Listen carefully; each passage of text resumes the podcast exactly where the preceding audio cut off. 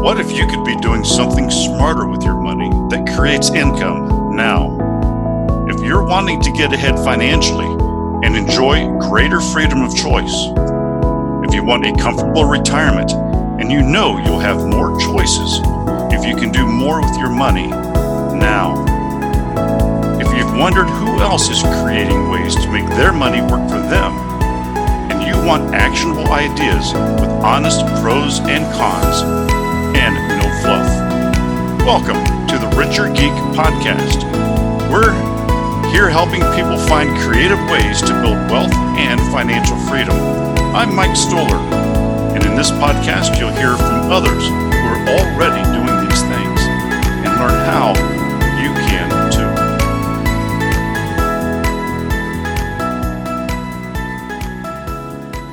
Welcome back to the Richer Geek Podcast. This is Mike, and on episode 71, we shared how I'll be transitioning to hosting the podcast. Many times, episodes are recorded several months in advance, so during this transition, sometimes you'll hear hybrid episodes. This is one of those, and we hope you enjoyed today's episode. Hey everyone, welcome back to the Richer Geek podcast. I had the pleasure of meeting David Blatt for today's episode. He's the CEO of CapStack Partners. Basically, his company helps real estate clients find debt solutions, which include project financing, loan sales, syndications, and loan workouts. He's a licensed attorney, a real estate broker, and a financial advisor. So he's got really a great background and perspective. He talks a little bit about his debt fund that he basically ran for about 10 years. And so he really comes at it from the debt side and how to get financing around real estate investments. We had a really fun conversation, and I like how he talked about quote unquote unloved assets that he's seen right now, uh, including hotels and where he sees the opportunity. Let's jump into the show. David, welcome to the show. Thank you for having me. Let's start a little bit with having you share your background and how you got into this space. Uh, sure. So uh, uh, my focus is uh, in real estate and particularly the uh, the debt capital markets. Um, so I've been in um, actively in, in real estate and real estate finance for 20 years. Um, I started out uh, working for a small brownfield redeveloper, um, which is basically investors who look for environmentally impacted properties that they then clean up and you know make them essentially functional and accessible. Uh, and that was really my on ramp into distressed uh, real estate, which was a focus of mine um, and still is, uh, because uh, uh, what we were finding at the time was that you know nobody goes out and advertises their contaminated properties for sale, um, but a lot of banks who had defaulted loans on suspected contaminated properties never wanted to take back the keys and so they were willing to dump this stuff at like you know 10 20 cents on the dollar. So it was really uh, you know if you knew how to handle it uh, it was just a really really great space to play in. Um, and that was really the intro for me to get involved in distressed real estate distressed mortgages. And so from there i had left started my own platform and then i ended up ramping that up into a full-fledged distressed debt fund that I ran in total for about 10 years. Uh, you know, started out with private capital and then graduated to institutional capital through the last recession. And then around 2012, market started to rebound. I dissolved the fund and then I formed my current platform, CapStack Partners, which focuses on two things. Uh, we have an advisory practice which works with um, real estate developers, uh, helping them line up the capital that they need, primarily the debt uh, for projects uh, and their platforms. And then we also work with lenders to help them um, either uh, bring in other lenders to partner on loans or if they're looking to sell loans or things like that. Uh, and then on the principal side, uh, I've continued to actively invest uh, and looking for those same type of distressed or heavy turnaround value add type opportunities. Um, where instead of uh, the institutional funds, uh, I've really uh, had uh, more of a stable of individual investors uh, that have uh, come in and participated in those. And, you know, that's really um, been the focus for the last number of years. So that's, that's my background it's such a great background. There's so many interesting pieces there in the whole brownfield contaminated property. I would have never thought of that, but I totally get it where it's just like that is a very desperate seller. Like, get this off of my hands. just like, like, liability, all kinds of things around that, right? It's not even just so um, super, super interesting background.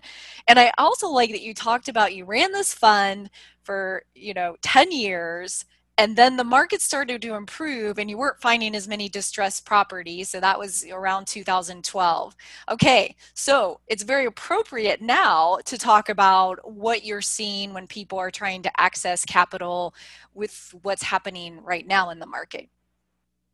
Yeah so um, you know there's a couple of things. So first uh, you know uh, the market's been so strong uh, for such a long time, and uh, there's been tremendous interest in real estate, both from individual investors and, and institutions. And there's just you know a lot of capital chasing deals, which has made it really, really hard to find things uh, that, in my opinion, pencil out. Um, but uh, certainly, you know, with what's happened this year with lockdown and, and everything, uh, you know, that is surrounding that, uh, I, I've seen, I, I frankly have seen so much activity, and you know we have been so active uh, in both sourcing uh, opportunities and, and accessing the capital for it. Um, and you know what's interesting is you know real estate's a fixed asset, right? So it's one of those types of things that when you go into it, uh, it's not as easy to get out of it like say you know a stock where you know if you just don't like the direction it's going in you liquidate. Uh, but it's really uh, also an asset that teaches you the discipline of longer term investing and really thinking about how you're putting your money out. Uh, and i think that uh, it also creates a level of stability um, because you're not checking the market so to speak on a daily or you know minute by minute basis uh, so, uh, you know, what I've been finding is that uh, one, uh, I haven't really seen any diminishment in uh, capital interest, investor interest. and two, I think for our purposes, um, you know, institutional capital is great because there's so much of it. It's it's defined capital, meaning, you know, when you're going to an institution, you don't have to present to them, hey, what do you think about real estate? They have capital dedicated to uh, real estate investing and particularly to different strategies. So if you know where to go with a particular deal that you have, like in my case, let's say a distressed opportunity, you know, I, I know who I'm going to be talking to and that they have capital for that deal. The downside to that capital is that it usually has an exit period uh, in what I would describe as the near term. And I define the near term in real estate years. So, you know, near term being anywhere from two, three, five year horizon. You know, if it's a little longer, that's generally possible, but it's unusual. Um, but the point being that, you know, you really have to uh, buy with the very near term end in mind. And to me, it goes contrary to the whole point of real estate investing, which is you know, wealth accumulation. Uh, and it's much more conducive to individual investors uh, and the sentiment of really building wealth, uh, especially if you're thinking about building that wealth generationally. So, what's been, uh, I'd say, kind of better this go around, so to speak, in terms of like uh, the distress that we're seeing and you know the appetite, is that there's a lot more investor interest in the asset class with that kind of uh, foresight and, and time horizon. So, you know, where I had my distressed fund and I had to exit, you know, come 2012, when I dissolved the fund, I literally had to like liquidate every piece of real estate or note or asset that we bought. And, you know, on the other side, you know, we had returns, but I didn't have any portfolio to speak of. So it was a re- complete reset. Whereas now, when we're buying uh, assets and I execute a turnaround plan and I take it from distress to performing. Uh, rather than have to sell, I go in with uh, a business plan of, say, refinancing the asset with like 10 year fixed rate money, which creates this like set it and forget it to some degree uh, kind of dynamic. And you know everybody's in it for the long term horizon and we've created the value. Now we can sit back and really enjoy the benefits of owning that real estate collecting the rents getting the cash flow distributions and hopefully seeing the appreciation of value over the long term which is really what it's made for as an asset class. It's that is a great point um, because and I've had people on the show who's who are sharing, you know, strategies around things like, you know, um, 1031 exchange or deferred sales tr- or what is deferred sales trust. I don't know if I'm saying that right. DST, yeah, that's right. Um, oh, yeah, Delaware statutory. Yeah, trust, yeah, yeah. Which is the same. Yeah, DSTs are like you know another 1031 version. Yeah, yeah, yeah. But it's it's to it's some there's a popularity right now too because people are exiting that they don't really want to exit to your point right? And then they're trying to figure out where does the capital go and how do i keep it growing? And especially now some assets are actually still pretty high price not all right? We can definitely talk about some of the different classes but yeah that's a that's a challenge. And if you're to your point um, a mature kind of long-term investor you don't want to be in that space. Like you you want to continue to to grow and build the wealth not have to frantically search around for the ne- where you can put the capital and reduce your taxes and all of that. Absolutely. I mean this isn't an asset that's in that's built for churn you know to to be jumping in and out you know and there are people who are actively you know managing funds and things like that that maybe do that but to me it's such a hard endeavor. Um, and I think it forces you into a position to potentially overpay and pray that the market momentum continues to move in your favor. Uh, you know, capital availability remains. And listen, a lot of those things do happen, and people um, are successful, but it, that deviates from a thoughtful, deliberate execution for long-term value. And uh, you know, I always uh, you know, pose the question, are you an investor or a speculator? Uh, and if you define yourself as an investor, then you really need to look at opportunities through a longer term lens uh, because otherwise you're going to end up undermining value creation if you have to continue to jump in and out of things, reset, um, and, and hope to find uh, something to roll into on the next one that makes sense.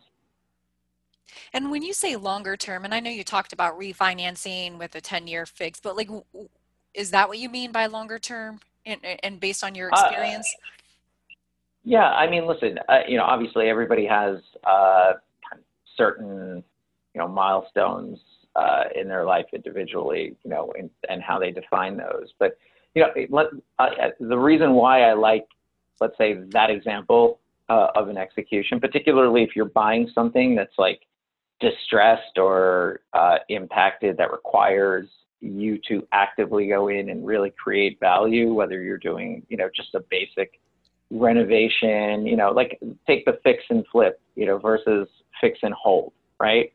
Um, so the first part, the fix, is where you're going to create value. So presumably you come in, you buy something that has diminished value. Your fix is going to create a higher value that's higher than what it costs for the purchase and the fix, right? In theory, in best case scenario, that's how it's going to work.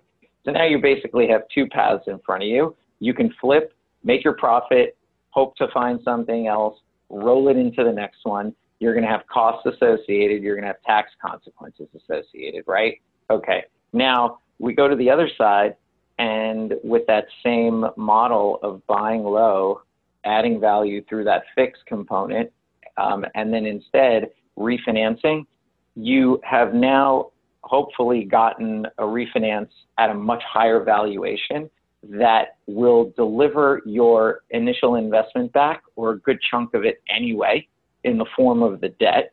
So now you haven't even triggered a tax event because it's not technically profit or a return of your capital, right? and you're also going to get the benefit of collecting the cash flow stream that you've created as you've lowered the risk of owning this asset, right? So the ideal situation is that refinance has exited out your initial investment. And when I buy distressed, that that does happen um, in a lot of occasions, or at least most of my risk gets taken off the table, and then I get to sit back and, you know, it's basically gravy train.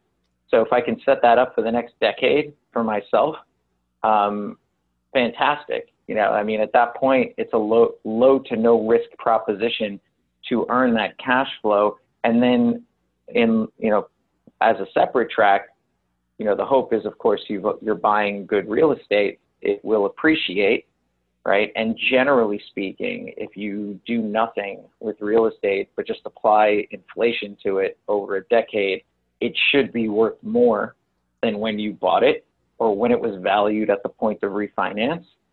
So you've been collecting cash flow effectively risk free, and now let's say you liquidate in year 10, um, you're going to see a return essentially that is all profit if that's when you want to sell.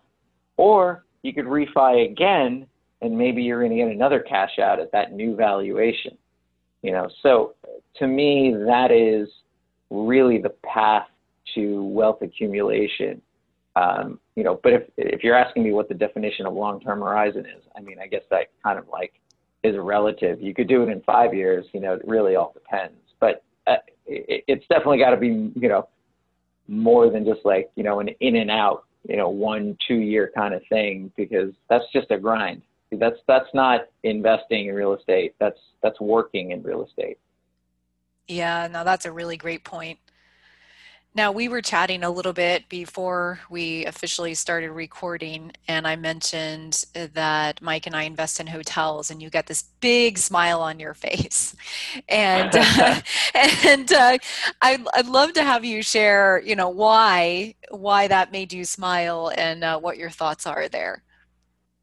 Uh, I think you know. So let me let me just say that you know, at when you're looking for distressed opportunities, you're going to be a contrarian investor. So, you know, at a high level, you're going to look at things that are unloved at a moment in time. Um, you know, there's a few asset classes right now that I think fall into that category. So, uh, you know, as we were talking, um, hotels are certainly one of those. Uh, you know, people are obviously not out there traveling. A lot of hotels are suffering. Um, you know, and, and you see all the negative headlines associated with it. And, you know, to me, uh, you know, the thought is, I, uh, I think, it, you know, what I was saying is if you have patient capital, you know, and this goes back to the whole concept of, you know, what your horizon is to invest in this asset class, I think that there are massive opportunities in the hotel space right now, uh, simply because uh, people are, you know, from what I have been seeing, dumping assets. Um, and, you know, I see it from the lender side because we're buying distressed, right? So there are a lot of lenders who are just absolutely getting out of the asset class. You know, they just don't want to even hold performing loans on their books right now because they're just like thinking doomsday. This is driving towards a brick wall and, you know, maybe the forbearances that are in place burn off and, you know, suddenly I got to carry defaulted loans, you know, and I want out now. So, you know, to me, I just see those as really tremendous uh, opportunities to buy irreplaceable real estate. Um, with hotel in particular, I, I would say the following: that you know, at some point, I'm I'm an optimist. You know, uh, things get back to a new normal that involves uh, people traveling, whether it be for work or pleasure, uh, and uh, have to make decisions about places to stay. Uh, you know, what's happened now is that the hotel development pipeline is basically, you know, nil, right? Nobody's bringing more hotels online. So whatever's out there is out there. So as someone who was choosing to stay in a hotel, you can choose to stay at those that are built and open right? So from that standpoint, you know, you now have a long-term supply and demand component that's going to start working in your favor as a hotel operator. Uh, and then the other thing that uh, crosses my mind is that people are certainly going to be attuned to uh, cleaning protocols about places that they go to, no matter where you are, right? Hotel, office, retail, it doesn't matter. You know, people are going to just be uh, thinking about, okay, you know, what exactly is being done in this place to keep it clean and safe. Uh, and so I, I think that uh, when you think about the option of staying at Johnny's apartment that you can book on Airbnb, which looks really nice, but it's a private individual, right? Or a hotel that is going to have, you know, a corporate flag and a brand that you're familiar with that tells you up front, these are our cleaning protocols. These are our safety protocols. This is what we're doing to make your stay comfortable, healthy, safe. I think that a lot of people are going to be looking at that and they're going to be placing a lot of value in that, which to me, again, goes back to uh, value in the asset class. But again, I think you have to have a little bit of runway on that, you know, and so, you know, that's just uh, a matter of, you know, buying right. But if you do buy something right right now or, you know, in the near term, I think you could see tremendous value creation in the long term. So that's that's my, you know, investment thesis on on hotels in particular. But you know, I'm I'm very big on a lot of the unloved asset classes. I think office is a great place to be right now. Suburban office is a great place to be, and you know, it's also one of the unloved. You know, we're pursuing a lot of deals right now in that space. And that's that's what I was going to ask you. What else is unloved? Uh, and I figured commercial office space as well, and uh, retail. I don't know. Are you seeing that as well?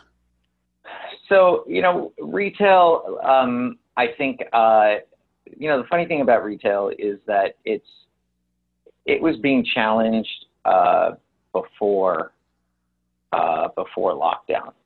Uh, you know, and and the the space was struggling to redefine itself. Um, you know, and you saw this idea of experiential retail um, coming to the forefront. You know, where a lot of uh, retail establishments and a lot of the nicer malls were trying to um, integrate more activity type things uh, into uh, their locations to get people to come. Because if you could order something online, you know, you really need to get in your car or, you know, head over to the mall or go to the stores or what have you. So, you know, I think, look, necessity retail doesn't go away to some degree. Um, but, uh, you know, I, I, to me, it's, it's a little murkier. You know, it's hard for me to say.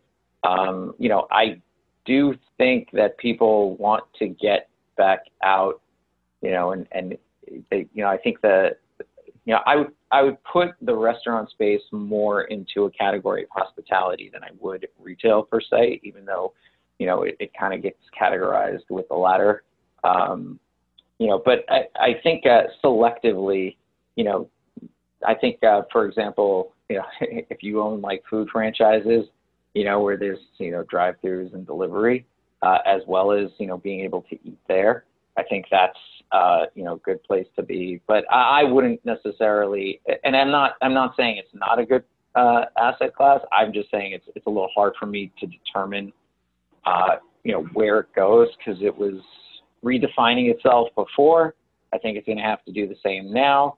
Um, so it's a it's a little tougher for me. Office I can get my head around, um, particularly suburban office, because you know there's this concept of like hub and spoke um, that's being uh, described where even if there's like a headquarters in the downtown, that a lot of the bigger companies are now, um, you know, so that's the hub, and a lot of them are, are opening up, call it spoke locations uh, in like the suburbs where their employees are who don't necessarily want to have to commute in on a regular basis to, uh, you know, the downtown uh, you know big office where they are. But I, I will say, and it's it's somewhat informal, but everyone that I speak to that has gotten back to the office is really happy to be back at the office. There is just that productivity and creative interaction uh, that is really hard to synthesize uh, when you're working remotely. Uh, and there are certain jobs, and maybe you know it, you don't have to come in every day of the week, but you know the office may reform. Um, you may need less space as a business, um, but overall, I just I just the idea that it goes away to me is not something that I buy into. Uh, so I really like the space a lot, and I particularly like suburban office because uh, I just think people do want to work closer to home. So um, that's that's really where I've been focusing a lot um, as uh, just finding some like good opportunistic investments.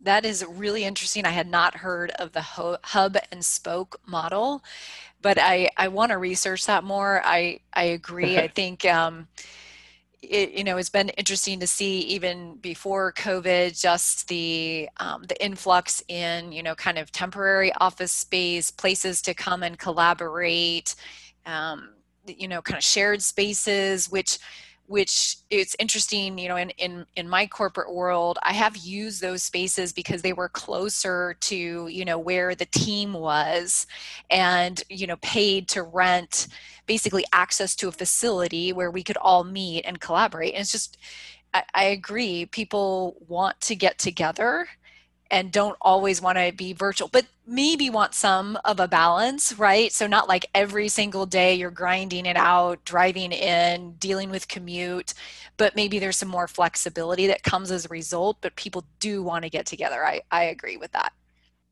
Yeah, absolutely. Absolutely. Um, and, and I think it also, uh, you know, a lot of people, um, it, it, I think it's also really fast tracking the evolution of, uh, of the flex space uh, models of, you know, people thought, well, that's the end of that because, uh, you know, it, it, really was targeting like the individuals when it started. Like the WeWorks were really uh, targeting like solo entrepreneur startup um, people, and so when those people didn't have to get back into the office or you know couldn't afford to, you know, it just looked like, like it just got written off. But the reality is, you know, what people don't necessarily know is that a lot of the bigger companies have started to essentially outsource the office to companies like that, where they're just saying, look, I need, you know, 50,000 or 100,000 feet of building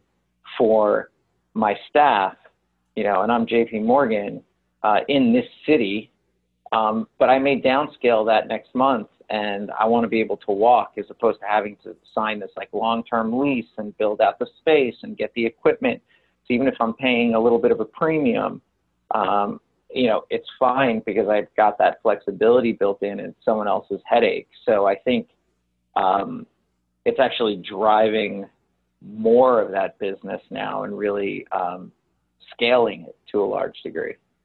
I'm smiling because I'm thinking about, you know, being in tech, the cloud scale up scale down pay for what you mm-hmm. use. It's it's the office. It's the it's the cloud office but it's actually a physical. But I, I i can totally see that you know flex office space and that is an interesting it's an interesting space to watch and it's good to have your insight on that. Um, all right as we look to wrap up tell us where people can get in touch with you or learn more yeah, um, so I, am I'm, I'm pretty active on my socials. Uh, LinkedIn is, of course, uh, uh, an easy way to uh, find me. Um, it's David Blatt, Capstack CEO.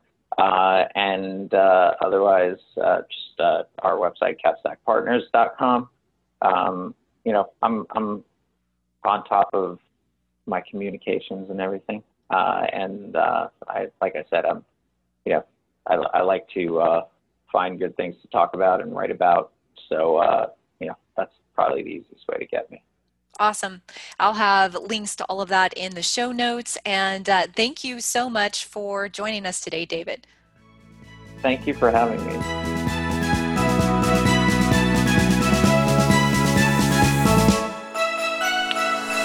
Thanks for tuning in to the Richer Geek Podcast, where we're helping others find creative ways to build wealth and financial freedom. For today's show notes, including all the links and resources from our show and more information about our guests, visit us at www.therichergeek.com slash podcast.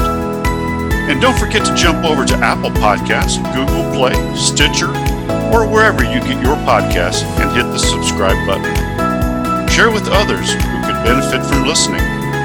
And leave a rating and review to get podcast in front of more eyes. I appreciate you, and thanks for listening.